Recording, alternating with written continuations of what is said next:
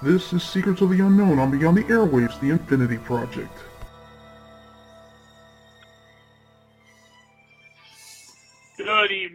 Everybody, and welcome to Beyond the Airwaves, the Infinity Project. I'm your host for tonight, Tokusatsu Tim. New name still forthcoming, I promise. And joining me on the line are two of my crazy cohorts. First off, we have our oddball extreme. How you doing, my dear? I'm fine. Word. uh, I am. A, I am as well. And we also have our AZ magician. How you doing, darling? Mwah, I'm doing quite well, thank you. Just drooling over some of the guests that are going to be at my at my local Comic Con in a couple of months. I hear there's some big names coming. Uh huh. Yeah.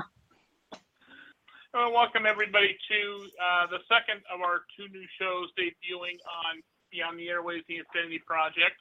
Uh, you might remember a few weeks ago we debuted the first of the two new shows, Food Fascinations, and tonight per the opening sequence, we are debuting the second of two, my baby out of everybody, and that is uh, Secrets of the Unknown.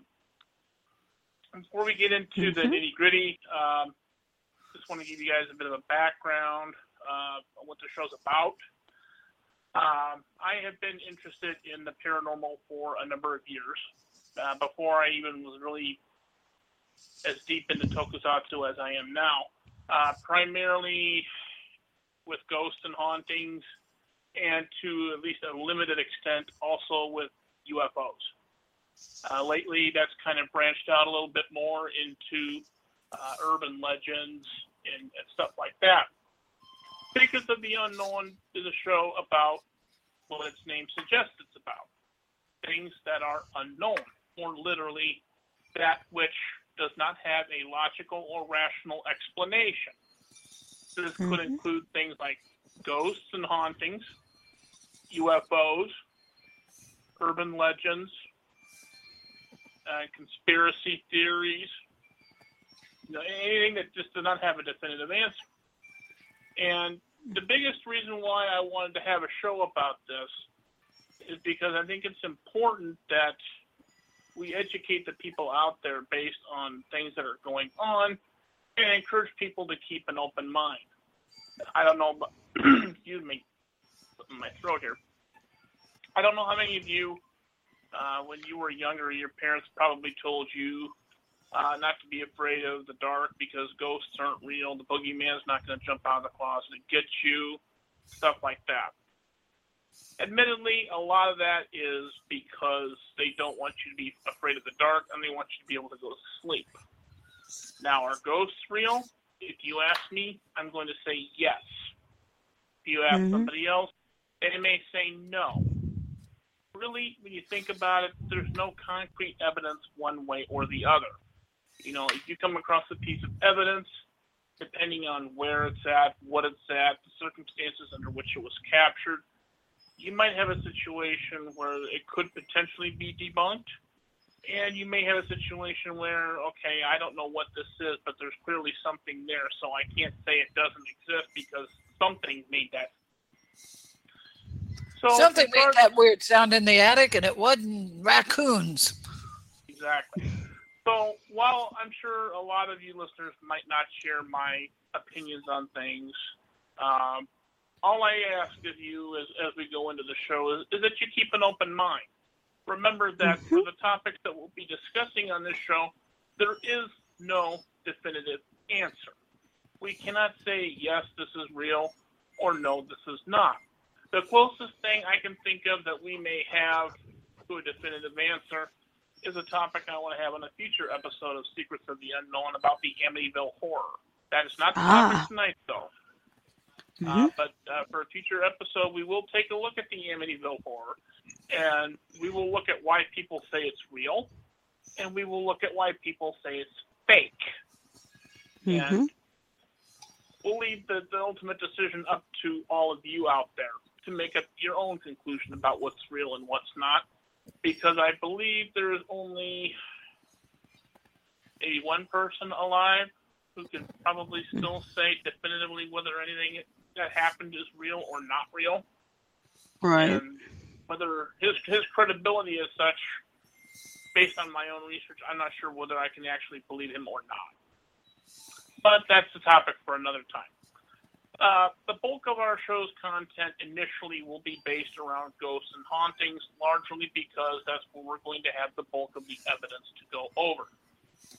I should uh, caution all of you: we are not ghost hunters ourselves.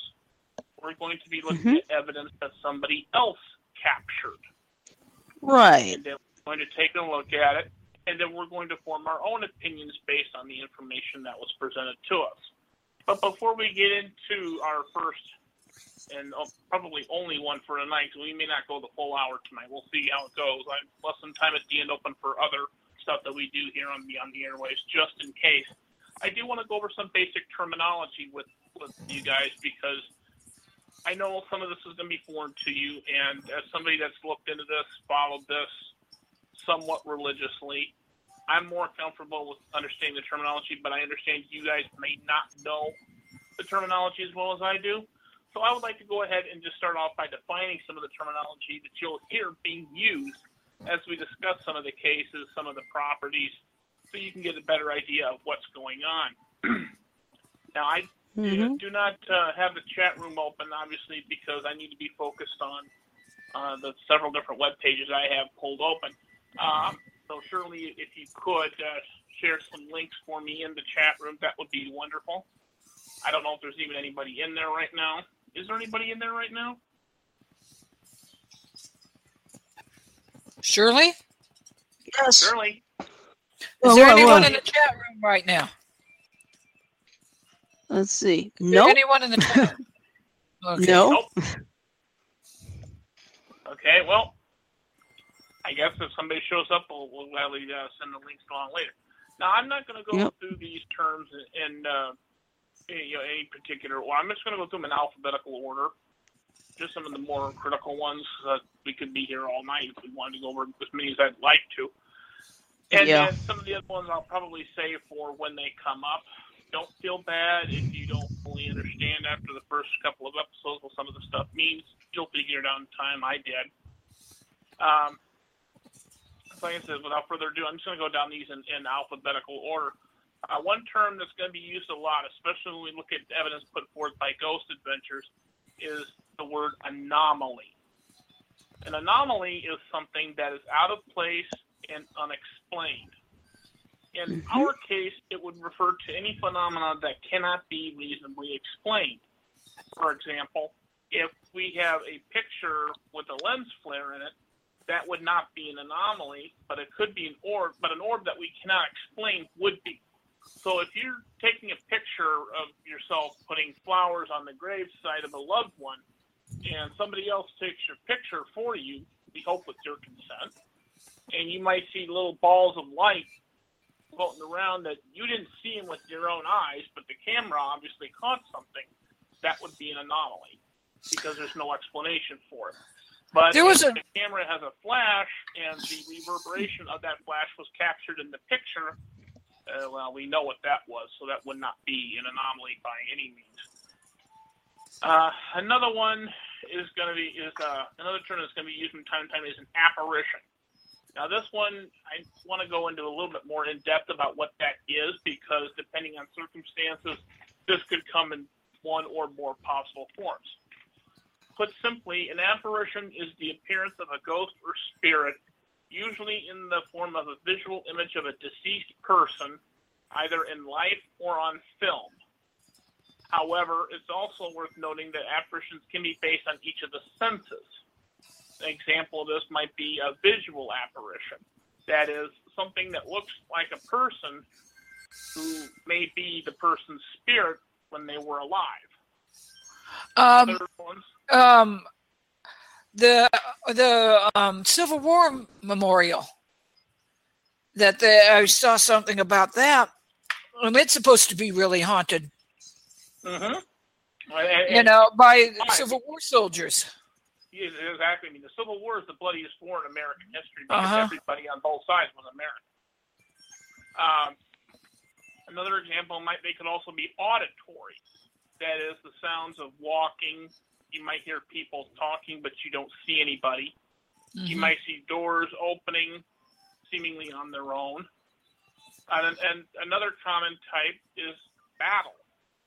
And to understand what a, bat, a battle would be, would be like if you go to Gettysburg, Pennsylvania, where they fought one of the bigger battles of the Civil War. Even to this day, you can still hear cannons being fired, even though there are no cannons anywhere. That would be an auditory apparition. Another one, uh, and I don't know how often this comes up because I have not seen it happen much recently, but that's not to say it couldn't happen, is olfactory. O L F A C T O R Y. In, other words, uh, you smell the you smell. What was it? I can't remember if it was like your mom. I'm just using this as an example. Your mom passes away, but you and she loved rose scented perfume. And, every time you go near certain near things that she owned or loved in life, you always smell that. Smell that perfume. perfume, even though it's been in mothballs for years. Exactly. That would be an example of an olfactory apparition. And then another one would be uh, tactile. That is, you feel like a, sli- a slight wind in a room that's completely closed off, or a tug on your clothing when there's nobody anywhere near you that could possibly do it. Would this count as a tactile? A tactile apparition? It wasn't too long after my boyfriend passed away, and I was kind of grieving in bed, you know, laying on the bed, and I felt something go sit down on the edge of my bed, and I look around and nothing's there. Because you know how a mattress goes down when somebody sits on the edge of the bed? Mm-hmm. Would that be considered a sensory apparition? I would say, in, in my own opinion, yes, because you know when you sit on like your bed and you and it, and it gets pushed down, if you're the only one in the room and you're seeing it, then you're not seeing underneath yourself. So something with some kind of weight had to have pushed down on that bed. You didn't see it, but you saw the imprint. I had on the felt it. I felt it. And you, yeah, you can feel it too. That yeah, I would definitely agree with that. Absolutely would agree with that. Yeah, it's like um, what uh, when Chester was around, and we we have this mantle over the fireplace, and it's got you know a lot of you got a couple of old pictures of my dad and such, and ever so often Chester would just start barking out of nowhere at that um, at the mantle. It's like, I wonder if Dad's because I'm thinking, what if he knows Dad's around or something? That's uh, It could be. It could mhm. be. It could be that uh, the dogs. I would believe that especially more than anything because they tend to be really tight knit emotionally with their owners. Mhm. You know, they can detect things that, that humans cannot because of their familiarity. Uh, the next term, I, it probably really doesn't need a definition, but just to elaborate on it a little bit, is a demon, uh, which is uh, Mhm. an deity spoken of in religious texts as being purely evil.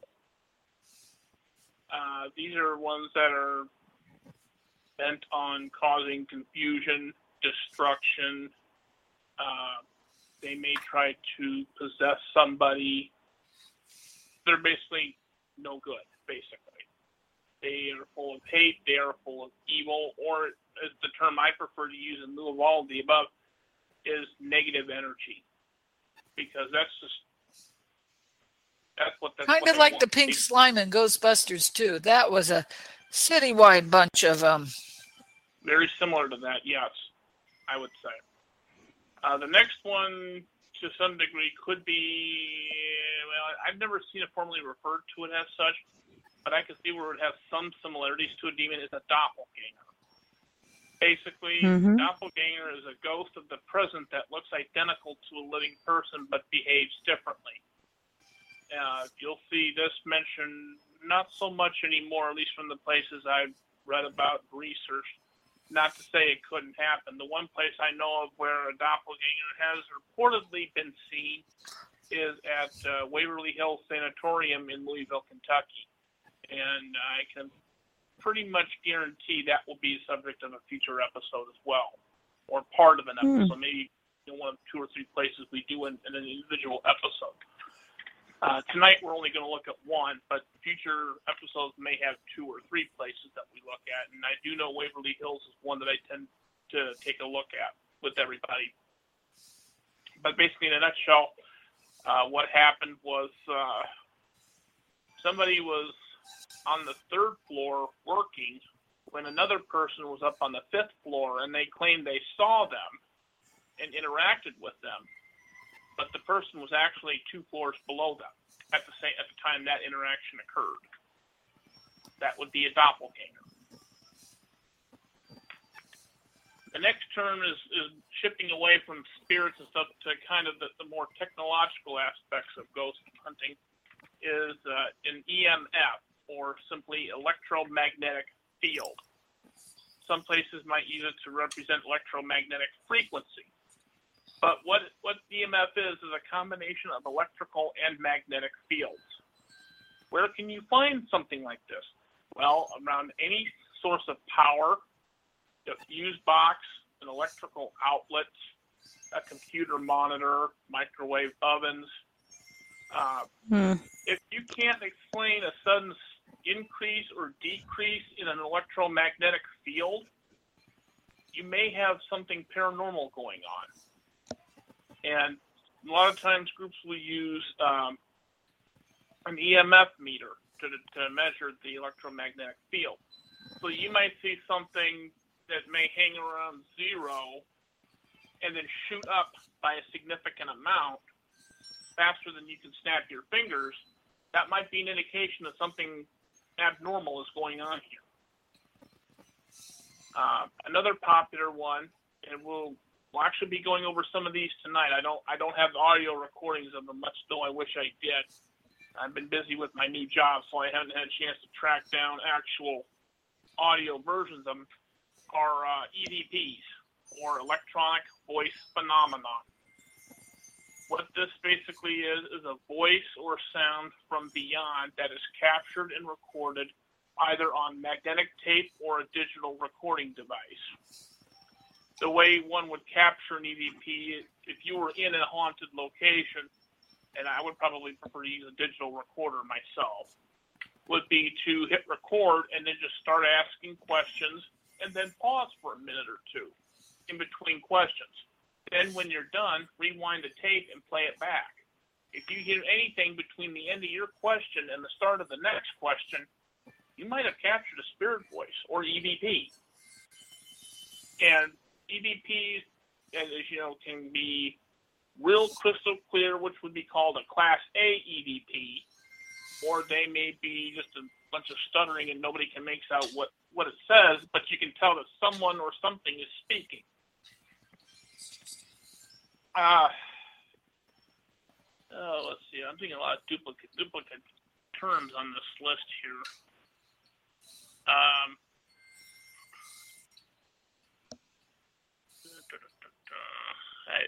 I, I found a really good list of terms here. I'm going to put the, the link in the Facebook chat.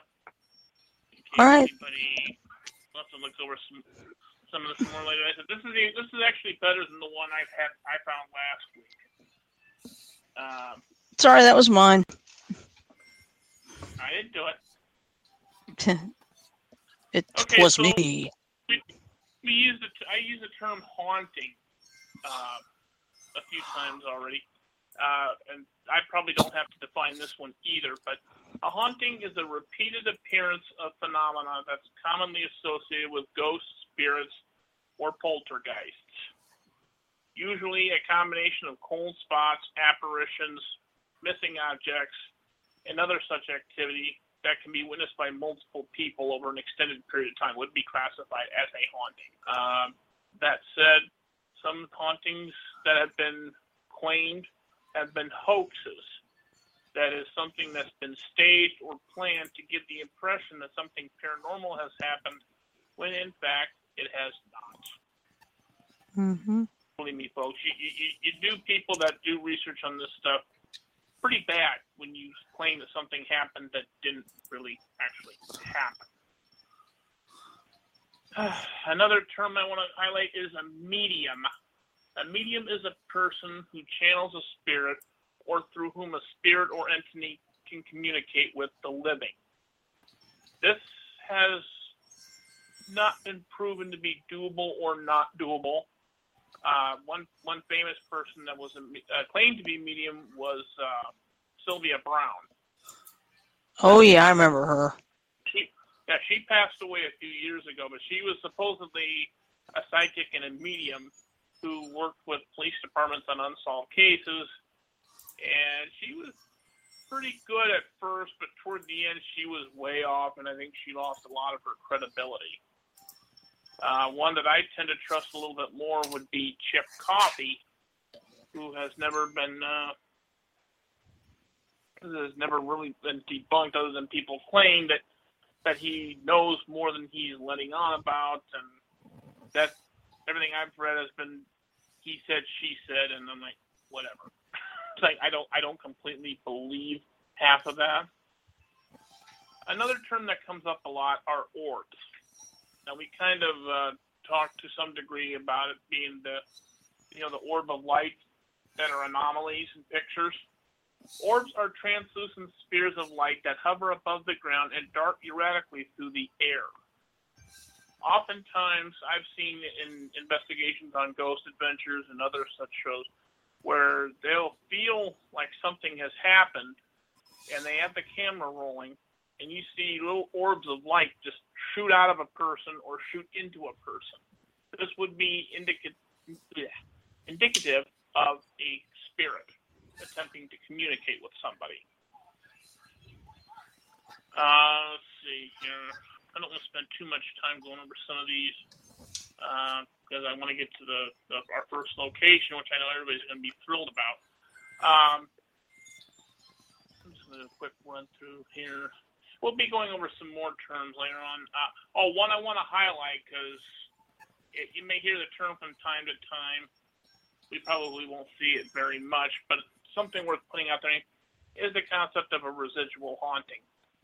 Uh, I have briefed my colleagues here in the studio on what a residual haunting is uh, earlier during a dry run for the show, uh, but I found an even better definition, and I want to share it with everybody.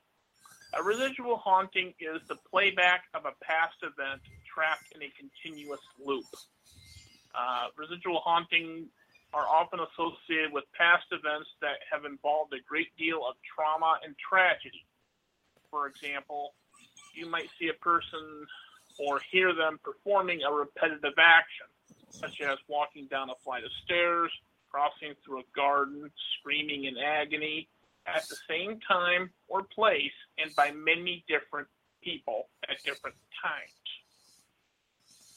Thus, giving the impression, as I, as I told the two of you last uh, last week, that this is something forever trapped in time, destined to forever repeat itself. You cannot interact with it; it cannot interact with you, but it's still a haunting. And um, that one would go well with poltergeist, which I'm skipping the definition over that one. That was basically like a, it means noisy ghost, basically. Uh, they generally around uh, an individual where objects will disappear, they'll be thrown about, they'll be moved around, and stuff like that. They're mischievous entities, basically. Um, I don't.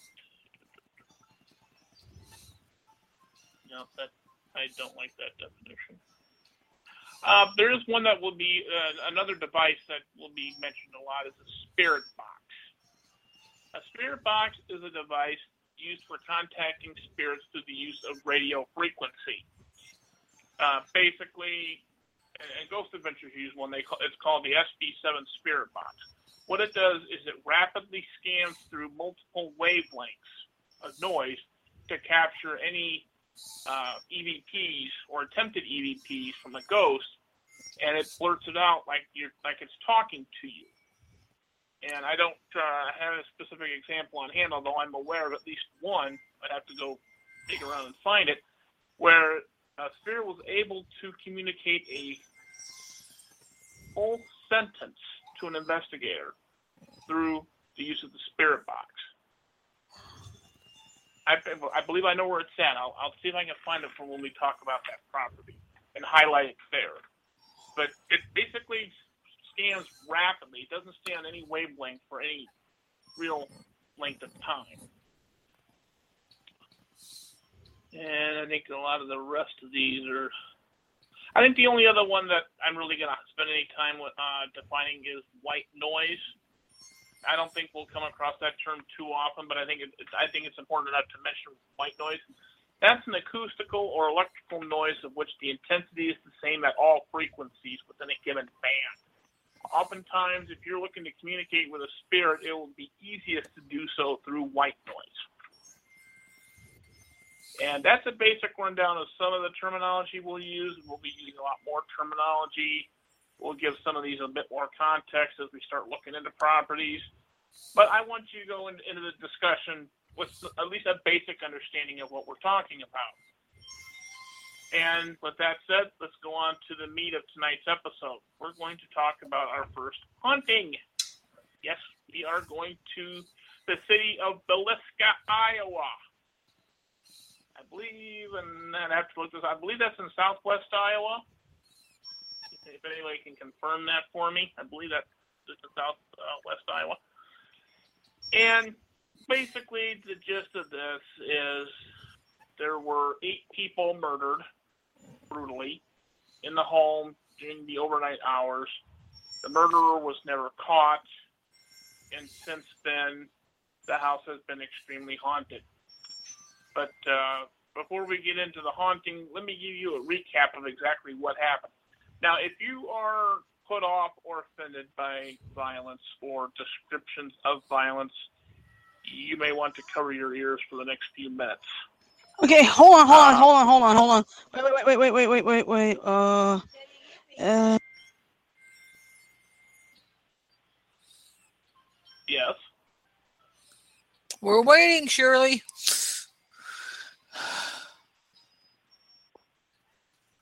Uh oh. I oh, need it for something. Can you guys go on? I'll be right back. All right. Perfect timing. But anyway. Yeah. I'll, I'll wait to go into that until she's able to return. So that okay, way. what's the name of the place that you were looking for? The name of the place, what part of Iowa it was in?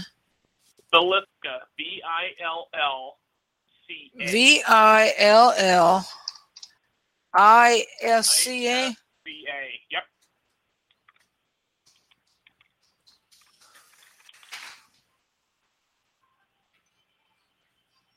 It's in Montgomery County. Yep, yep, yep. I was right. Southwest Iowa.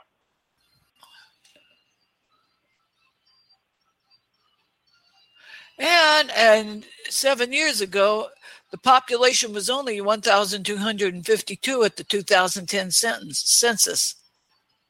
So we're talking just a small village. So probably a city where I don't know about back then, but today most people probably know everybody else.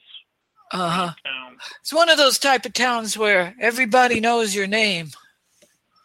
We're not talking about Cheers here, although that that that, that that's probably also the case. Ooh, four hundred and twenty-eight dollars to stay in the house. Mm-hmm. and the day, see, but, the, the day tours open up on April. Okay, I'm back. Sorry about that. Okay. Hey, welcome back. I found out that Villisca was in Montgomery County. Iowa. Oh, oh Iowa. I yeah, I I, I didn't think it was. I don't think there's any, any. And there's a Montgomery County in Texas too, so that could get a little confusing. Anyway, the the, the story behind uh, the events happened sometime between the evening of June 9th, 1912, and the early morning hours of June 10th in the town of Villisca in southwestern Iowa. Now, I don't know about back in 1912, but today it's a city of about 1,200 people, so. That was uh, seven years ago. with the Yeah, that was seven 2010 census. So, so back in 1912, this might well have been a city where most people probably knew everybody else. hmm But basically, what happens is this it's the tale of the Moore family, which consisted of parents Josiah and Sarah and their four children Herman, Mary Catherine, Arthur, and Arthur Boyd, and Paul Vernon. Uh, the family was well known and well liked within the community, which I think for just about anybody else, that would be a good thing. On the 9th of June, uh, Mary Catherine invited two neighborhood girls, Ina Mae and Lena Gertrude Stillinger, to spend the night at their residence. Uh, that evening, the family and the two visiting girls attended the Presbyterian Church, and after the program ended at about 9:30, uh, they walked back home and arrived between 9:45 and 10 p.m. That's when tragedy struck the family. Um, let's see here. The following morning, at about five o'clock in the morning, the Moore's next door neighbor, Mary Peckham, stepped into her yard to put laundry up. Uh, about two hours later, she realized that not only had the Moores not been outside, nor had they begun doing their chores, but that the house seemed unusually still. Sometime within the next hour, she approached the house and knocked on the door, but got no response. And she attempted to open it only to find that it had been locked from the inside. After letting out their chickens, she called uh, Josiah's brother Ross, which set into place one of the most mismanaged murder investigations ever to be undertaken. Based on the testimony of her of Mary and those who saw them at the exercise, it's believed that sometime between midnight and 5 a.m., an unknown assailant entered the Josiah's home and brutally murdered all occupants of the house with an axe. Literally speaking, we're talking an axe to the back of the head. Ouch. What And a single shot Lizzie Borden axe sounds like. Similar. Uh, when Ross arrived at the home, he attempted to look in a bedroom window and then knocked on the door and yelled, uh, but that also failed. He turned out he had a key to the door, and although uh, Mary had followed him onto the porch, when he entered, she stayed outside. But he stepped foot in the room uh, and then went up to the bedroom and opened the bedroom door. He saw two bodies on the bed and dark stains on the bedclothes. Uh, he returned immediately to the porch and told Mary to call the sheriff, and that's when they discovered everybody's bodies. The, the two bodies in the downstairs room were the two visiting girls. Uh, the remaining members of the family were found in the upstairs bedrooms by the city marshal who arrived shortly thereafter. Everybody had been brutally murdered with their skulls crushed as they slept. Sound familiar? Mhm. So, so once once everybody had been discovered as having been murdered, the news traveled quickly throughout the town. And, and imagine it, 1,200 people today. I don't know what it would have been in 1912, but news is going to spread pretty quickly. Uh, neighbors and uh, curious onlookers converged on the house. Law enforcement lost control of the crime scene, which is never a good thing if you're investigating a murder. Uh, with reports that up to 100 people went through the house gawking at the bodies before the National Guard finally arrived around noon to cordon off the area and secure the home. But here's what we know about the crime scene. Eight people had been bludgeoned to death, presumably with an axe that was left at the crime scene. And it appeared all of them had been asleep at the time of the murders, which kind of fascinates me to some extent because if I'm going to whack somebody in the back of the head with an axe, how does everybody else sleep through something like that? hmm I mean, surely somebody Uh, would have woken up, wouldn't you think? Well, Yeah. it depends on how sound asleeper they were. You've got people like me and Shirley that can wake up at the least little noise, and then you have other people that could see sleep through World War Three. Mm-hmm. You know- Doctors, estim- doctors estimated the time of deaths as being shortly after midnight. So now we went from being between 12 and a.m. and 5 a.m. to closer to 12 a.m. Curtains were drawn on all the windows in the house except for two, which didn't have curtains. Those windows were covered with clothing belonging to the family. Now, whether they did it or whether the perpetrator did it, I don't know. All of the victims' faces were covered with bedclothes after they were killed. A Ooh. kerosene lamp was found at the foot of the bed of Josiah and Sarah. The chimney was off and the wick had been turned back. The chimney was found under the dresser. I don't know what that that doesn't sound like that's worded correctly, but and I'm taking this list off the official site for the house, by the way. Uh, if you uh, Hmm. want to see the link with the more of the details, I'll put that here in the Facebook chat. It goes more in, in, in depth. Of, I, I'm reading from this, but there's parts of this I'm skipping over also. Okay. Um, a similar lamp was found at the foot of the bed of the Stillinger girls, and the chimney was also off. Uh, but uh, you know, I was gonna skip over some. Uh, now here's something that, that's interesting. Um, the bodies of Lena and Ina Stillinger were found in the downstairs bedroom off the parlor. Ina was sleeping closest to the wall with Lena on her right side. A gray coat covered her face. Lena, according to the inquest testimony of Dr. F.S. Williams, lay as though she had kicked one foot out of her bed sideways with one hand up under the pillow on her right side, half sideways, not clear over, but just a little. Apparently, she had been struck in the head and squirmed down in the bed perhaps one third of the way.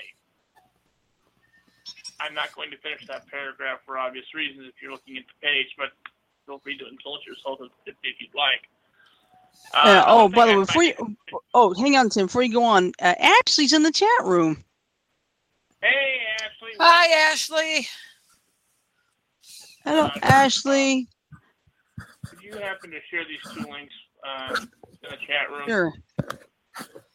so she can look over the terminology and, and let just and, Sure. uh, actually uh, the the link with the terminology. Don't feel like you have to remember it right now.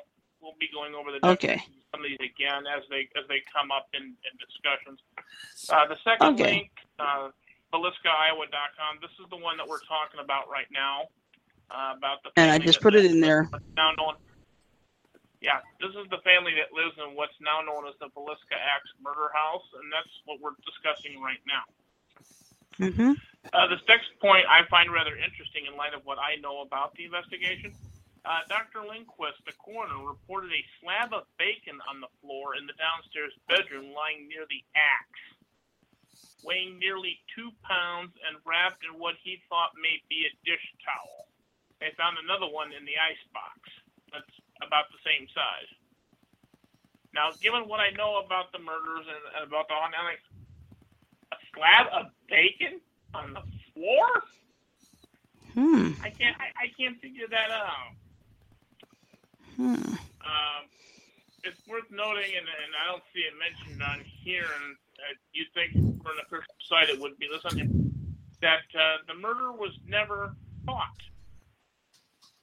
Given that we're looking at about 105, almost 105 years later, safe to say whoever did it's probably dead now. Mm-hmm. they had a number of different uh, suspects emerge over who they thought did it.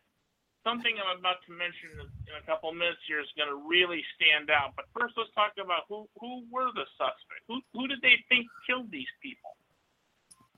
Uh, the first uh, one is a man named Andrew Sawyer. Uh, no real evidence linked him to the crime, but his, ni- his name came up in the in the grand jury testimonies. Uh, the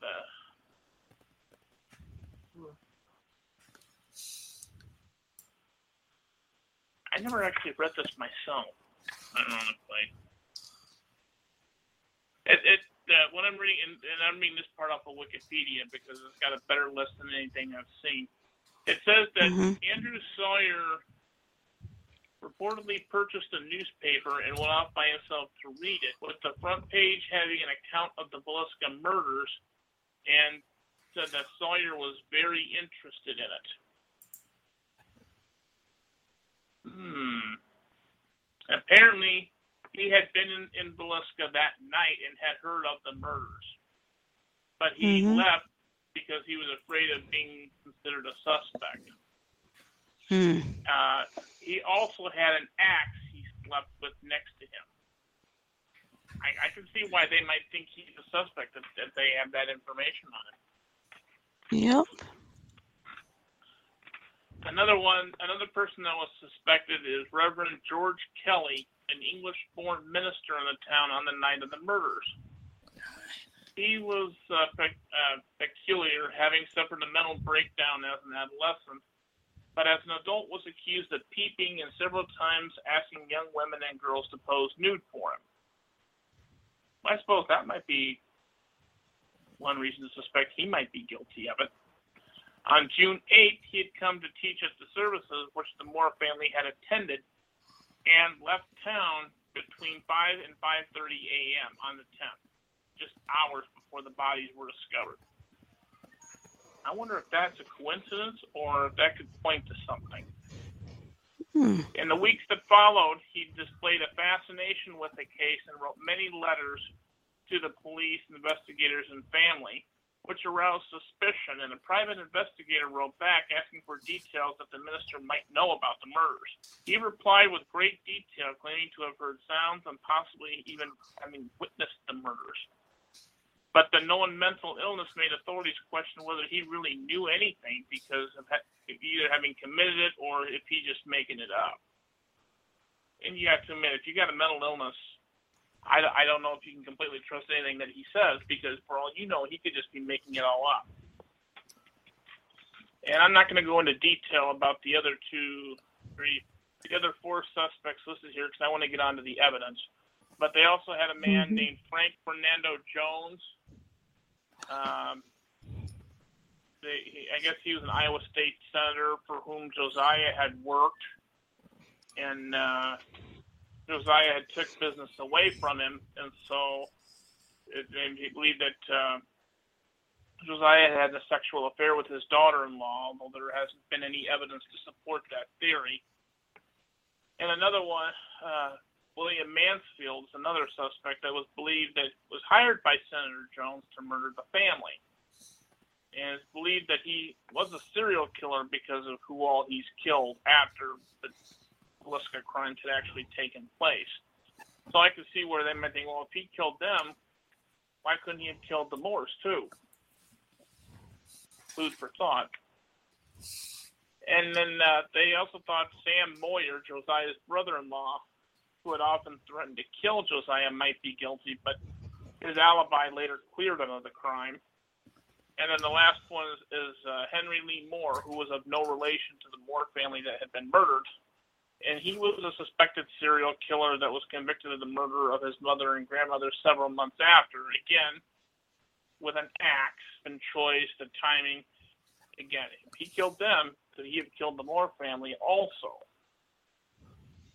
At the end of the day, they never did figure out who did it. And here we are 105 years later, and whoever it was that did it apparently got away with it and is probably dead now. But uh, it's kind of intriguing about the way it was handled because they probably could have found who did it and brought them to justice. But with so many people running around and gawking at the house and coming by the house, any evidence they would have had may very well have been contaminated with. So we'll never know, ultimately. Suffice to say, though, there would be a lot of negative energy inside the house after eight people getting murdered with an axe. And families that have lived in the house since then have reported a lot of things happening. And Ghost Adventures actually investigated the Villisca Axe uh, murder house during the 13th episode of season four, having originally aired December 10th of 2010 there are a couple pieces of evidence that they that they collected that I I find very very fascinating. Uh, but uh, they they captured some really interesting EVPs, which included some spirits saying "Where is she?" Uh, another one says they're around upstairs, which remember the Moore family slept upstairs. Uh, the most compelling EVP, and this was a Class A EVP when they caught it on, on digital recorder. They, when they first played it back, they heard, I killed something, something. They, they heard the voice talking, but they didn't hear what was said. And they called in uh, a local expert on the Villisca Axe murder house, as well as another paranormal investigator. And they played the tape back for the two of them, see if they could figure out what the EVP was saying. And they pl- ended up playing it twice before discovering what the voice was actually saying was, and I quote, I killed six kids. Now think about that for a minute. You're, you're connecting an investigation. You're asking questions of whatever spirits may reside within the house, and not only are you getting interesting answers, it basically admits I killed six kids. Isn't that kind of creepy? It's weird. Hmm. But the most compelling thing besides that that they, they captured is something they captured using the SB7 Spirit Box. Now, remember, I mentioned earlier that the SB7 Spirit Box rapidly scans through multiple wavelengths to to try to, to pick up on any kind of attempted communication. And Zak Bagans, the lead investigator, asked a very simple question, probably not expecting to get an answer, but you never know if you don't ask. He, he, asked after having seen signs that uh, the spirits were active. He said, "What is the murderer's name?" Probably full knowing that they never caught the person. You know what? You know what the response was? Andy. Now, didn't I mention a suspect named Andy just a moment ago? Yes, you did. Hmm. I wonder if, if that might be his spirit saying that he was the one who did it. And what I find interesting is, as I'm looking through the list of, of EVPs they captured there, it also mentions in here that Andy has said, I will cut all your God beep heads off. And at the same time, he made very uh, vicious striking motions. And that's confirmed on the Wikipedia article that, uh, uh, let's see, uh, Thomas Dyer is a bridge foreman and pile driver for the Burlington Railroad, and he testified to the to the sheriffs that prior to their arrival, he walked up behind Andrew Sawyer, who was rubbing his head with both hands, and suddenly jumped up and said to himself, "I will cut your god beep heads off." And that beep is mine, not not not the show. That's mine. I choose to censor just because. And at the same time, he made striking motions with the axe and began hitting the piles in front of him. Now let's go back to Zak's question again. What is the murderer's name? And it said Andy. Could the spirit in Hmm. the house be Andy's spirit confessing to the crime? Or could it Sounds be possible. maybe- or could it possibly be the spirit of one of the Moores telling Zak that it was Andy that had killed them? Hmm. Uh, they also heard a number of residual noises throughout the house during the investigation, including creaking, footsteps, laughing. Very well could be the girls having fun. Um, they captured footsteps uh, approaching a door that slammed shut using motion activated cameras, as well as a dark mist that appeared to follow Nick Groff out of a room in the house they interviewed a lady that grew up in the house, and I don't have it. uh, This is going off of my memory because I don't see anything about this on anywhere on the pages I have pulled up for the show. Uh, she said she grew up in the house, and um, she was aware of a lot of the things that were going on in the house, and it made her feel very uneasy in the house. When I see them capturing EVPs saying "I killed six kids," and uh, other ones like uh, Herman's gonna get you or we're going to keep them in the dark, which are also EVPs that were captured. I, I suppose I'd be a little uneasy about that too. And they brought her into the house to serve as a trigger object. So here's one of my uh, definitions outside of reading a list of terminology. A trigger object is something that is connected to or related to uh, the events that caused the investigation to happen in the hopes that it would spur activity. For example, if you are investigating this, what is believed to be the spirit of somebody who loved to collect antique guns, for instance, if you have an old gun, and uh, one would assume you would not have any bullets in it, uh, or that it's not capable of being fired anymore, and you brought that gun with you, the spirit might notice the gun, and because of its interest, might be drawn to put forth. You know, it, it might decide to manifest in front of you or communicate with you, or because you've attracted its attention. That's what a trigger object basically does. And in this case, I think they brought, and then again, I don't remember the lady's name either. I think they brought her there to be a trigger object to bring out whatever negative force within the house in an attempt to get it to communicate with them. And this, this, this is vicious stuff. You know, two adults, six kids. Two of them didn't even Mhm. live there. All murdered in Mm. cold blood. And I, I can't believe that. Well, I can't—I guess, believe that that negative emotion is hanging around in there, and that's why people get really uneasy about it. Mm-hmm.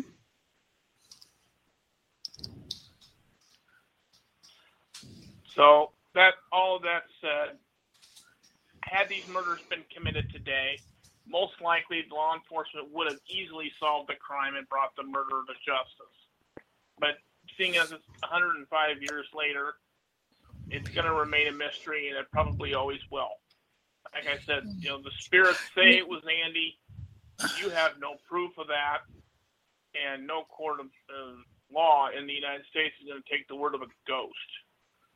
That's So If true. you don't have, so if you don't have concrete proof, nothing you can do about it.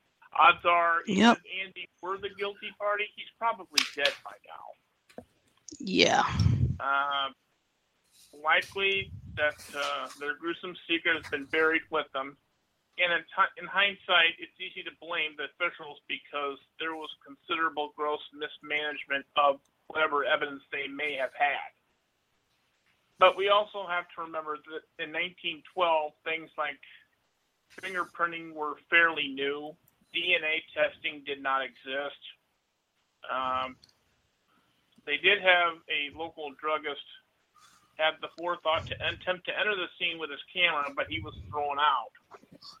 Hmm. So it's quite probable that even if the crime scene had been secure, the evidence may not have provided any real clues. There was no central database of fingerprints, so even if they'd managed to get any, what would you have compared it to? They would have had to have apprehended the criminal to do a comparison, and by that point, you've already got it. So, Prince may either have convicted or cleared any of the of these uh, suspects. The only one that was suspected of masterminding the plot was Senator Jones, and because said that he had hired that, that killer to kill the family. So I, the way I see it, uh, the Villisca Axe murders are going to remain a mystery till the end of time because even if we could figure out who did it, they're long dead now. Right. Ultimately, a family of six and two neighborhood girls lost their lives, and we may never fully understand why that happened. Yep. And and that's basically that for our first property. Yep. Anybody have anybody That's have any right. questions? We own the. No I'm kidding. No, I mean it's you know it's a it's a it's a it's it's sad what happened there, but it's always haunting. It's like nobody. It's like we'll never know who really did it. And, and, and, I, and I think I think the EVP that said I killed six kids, and yes, those pauses were part of it. hmm It is is a remarkable piece of evidence in and of itself. It's almost like the spirit, whoever it is, and the identity of the spirit was never determined, may have felt guilt or remorse for committing the act. Kind of like, well, I went in there and I just started killing, but I don't, re- I didn't realize that I killed six kids. Mm-hmm. There were six kids and two adults.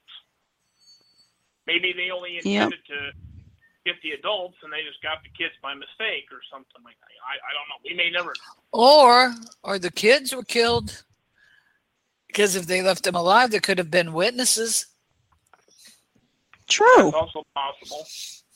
You know, Although we're, hmm but yeah, but I, I but I, I, I think that, that the way the EVP is structured it makes it sound like they didn't, they couldn't believe that they had killed six kids because it was questioning in nature. Mm-hmm. Again, ultimately, who did it, we may never know, and it may no longer matter because whoever did it's probably dead now. Yeah. But I hope you, I hope you enjoyed our first investigation into the the Villisca axe murder house. And you know, as time passes, you know, and again, the secrets of the unknown will probably alternate to some degree with food fascinations. We may sometimes take a week off of both shows just so we can have some time to gather, you know, information to share with you. But uh, Mhm. I- it's my hope that in, in future episodes we can try to do two or three properties per episode.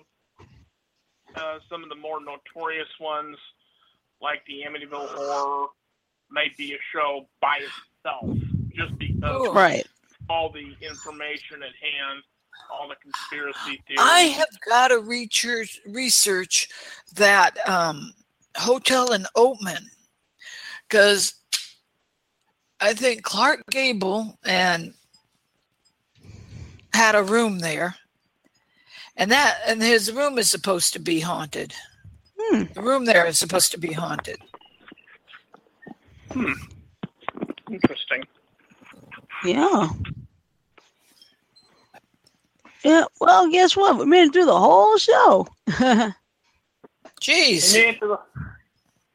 You made it to the whole. about two. Yeah, we did. Yeah, but yeah, about two and a half minutes left.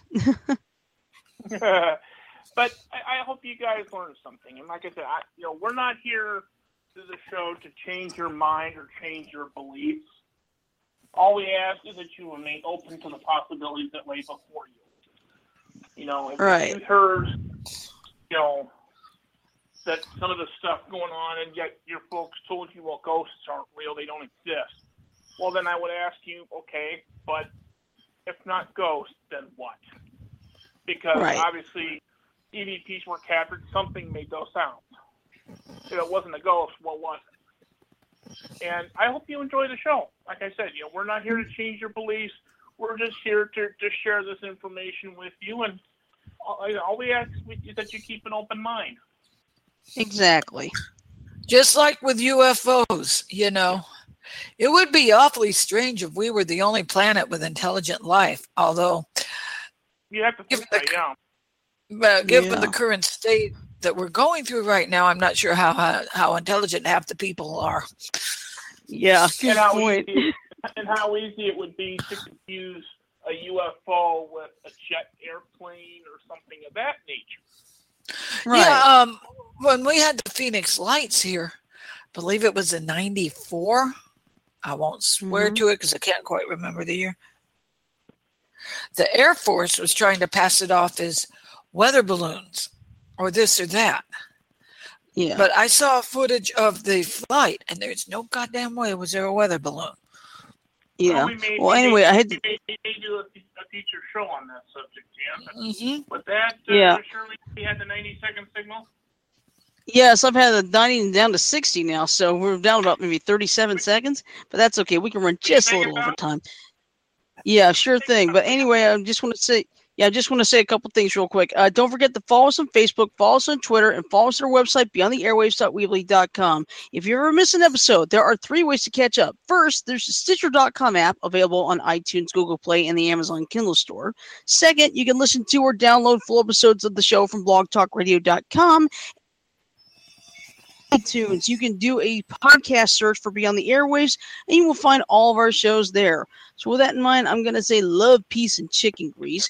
Everybody have a good night, and we will see you tomorrow night for the Thursday free for all.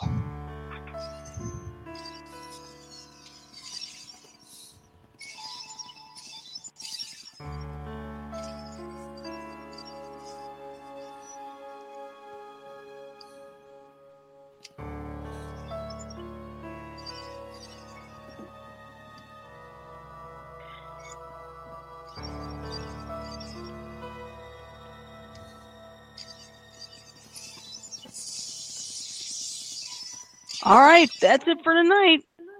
Everybody sleep well. Uh, everybody in severe weather areas, please be careful tonight. All right, because there is there are some tornado watches that are going on overnight.